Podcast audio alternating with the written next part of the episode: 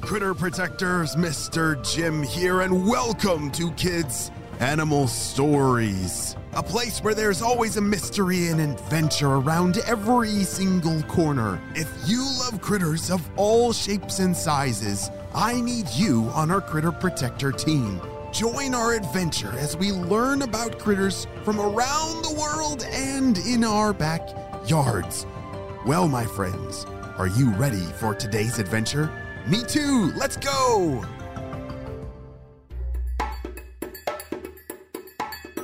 On the last episode of our mystery story about Sebastian and William, they were just now confronted with something very scary a hungry kookaburra bird. Oh dear. This is super serious. It could totally eat them, but sounds like they did something to try and scare that big bird away, and I'm not sure if it worked. But let's see what happens next. Sebastian and William stood side by side. They opened their mouths and stuck out their their tongues? Wait, what? They both had huge blue tongues. that looked really scary to a predator. While they opened their mouths, they hissed. Do you know how to hiss?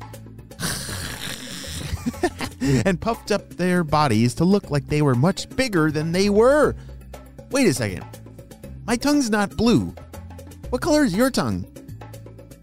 Yeah, kind of like, kind of like reddish, reddish pinkish. Yeah. It's definitely not blue unless I just had some blue cotton candy, but what kind of critters have blue tongues?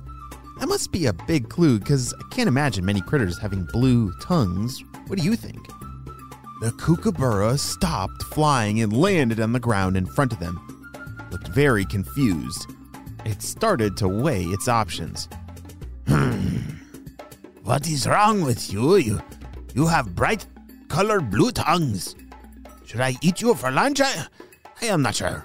That bright, that bright color usually means tummy hurt. Oh, no know what to do. Me no want to die.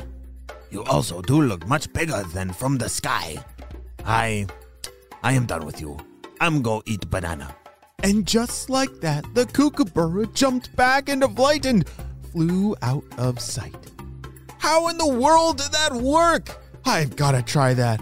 I've got to try and turn my tongue blue and maybe it'll scare away, uh, hmm, what might I need to scare away? Oh, yeah, bear. If I was getting attacked by a bear, do you think if I turned my tongue blue like this critter? Ah! if I stuck out my blue tongue, the bear.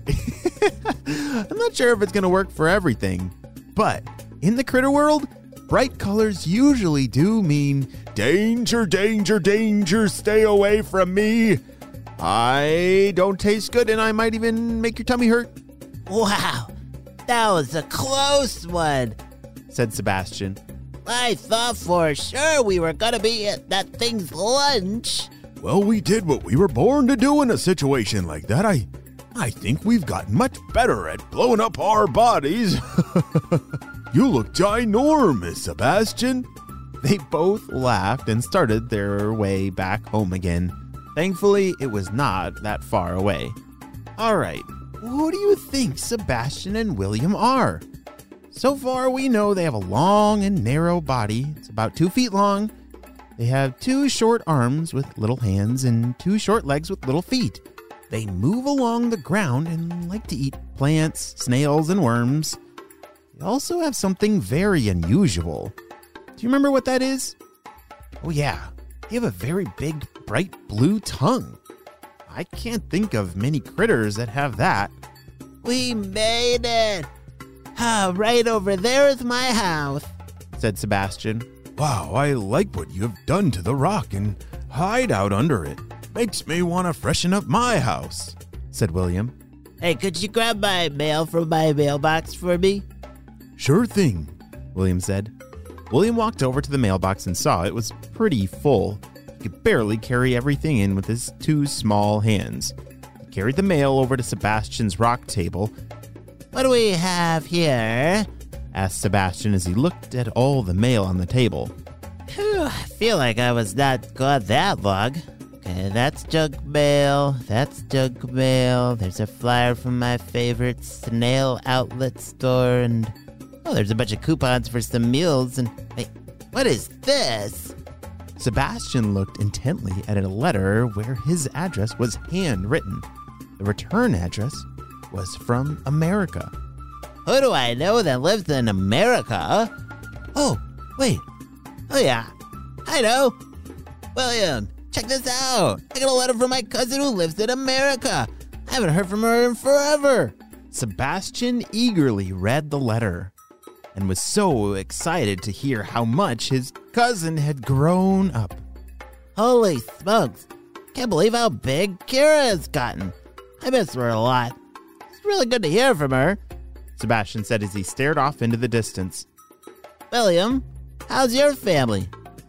Oh, I, I don't know. It's it's been a while. I, maybe uh, I should write a letter and find out.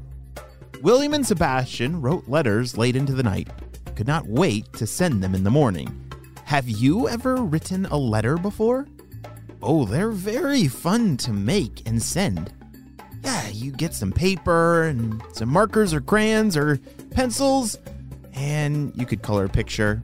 You could write someone a note that says, I miss you, or How are you doing? And then you put it inside of an envelope, put a stamp, and then the most important part, you have to put their address. So your parents probably know their address. And then when you put it in the mailbox, it will travel all the way to that person's house. It's kind of like magic. But it's pretty fun to receive a letter, so maybe you can write someone a letter. Just like our friends William and Sebastian are doing. And wait a second. Have you figured out what kind of critter William and Sebastian are? They sound kind of like a reptile with since they have scales. Do you think they're snakes? No, no, no, no, no. They have arms and legs. Hmm, what about crocodiles? Yeah, cro- oh no. They don't seem to go in water enough. Kind of sound like a lizard, right? Oh yeah, and what color was their tongue? Blue. Is there a, a kind of lizard with a blue tongue? Yes, that's called a blue tongue skink. Have you ever heard those? Oh wow, they're amazing critters that live in Australia and Indonesia and Papua New Guinea. They're amazingly built. They kind of do look like snakes the way that their scales are very shiny, but they do have four small legs and ears. That's another important difference between lizards and snakes. Did you know that snakes don't have ears? Well, my friends, that brings us to the end of our amazing story about William and Sebastian. The rest of the day, they spent writing letters and drawing pictures to all their friends and family to send in the mail. It's a good thing that they have that bright blue tongue, because if they didn't, I don't think that kookaburra would have let them write all these amazing letters.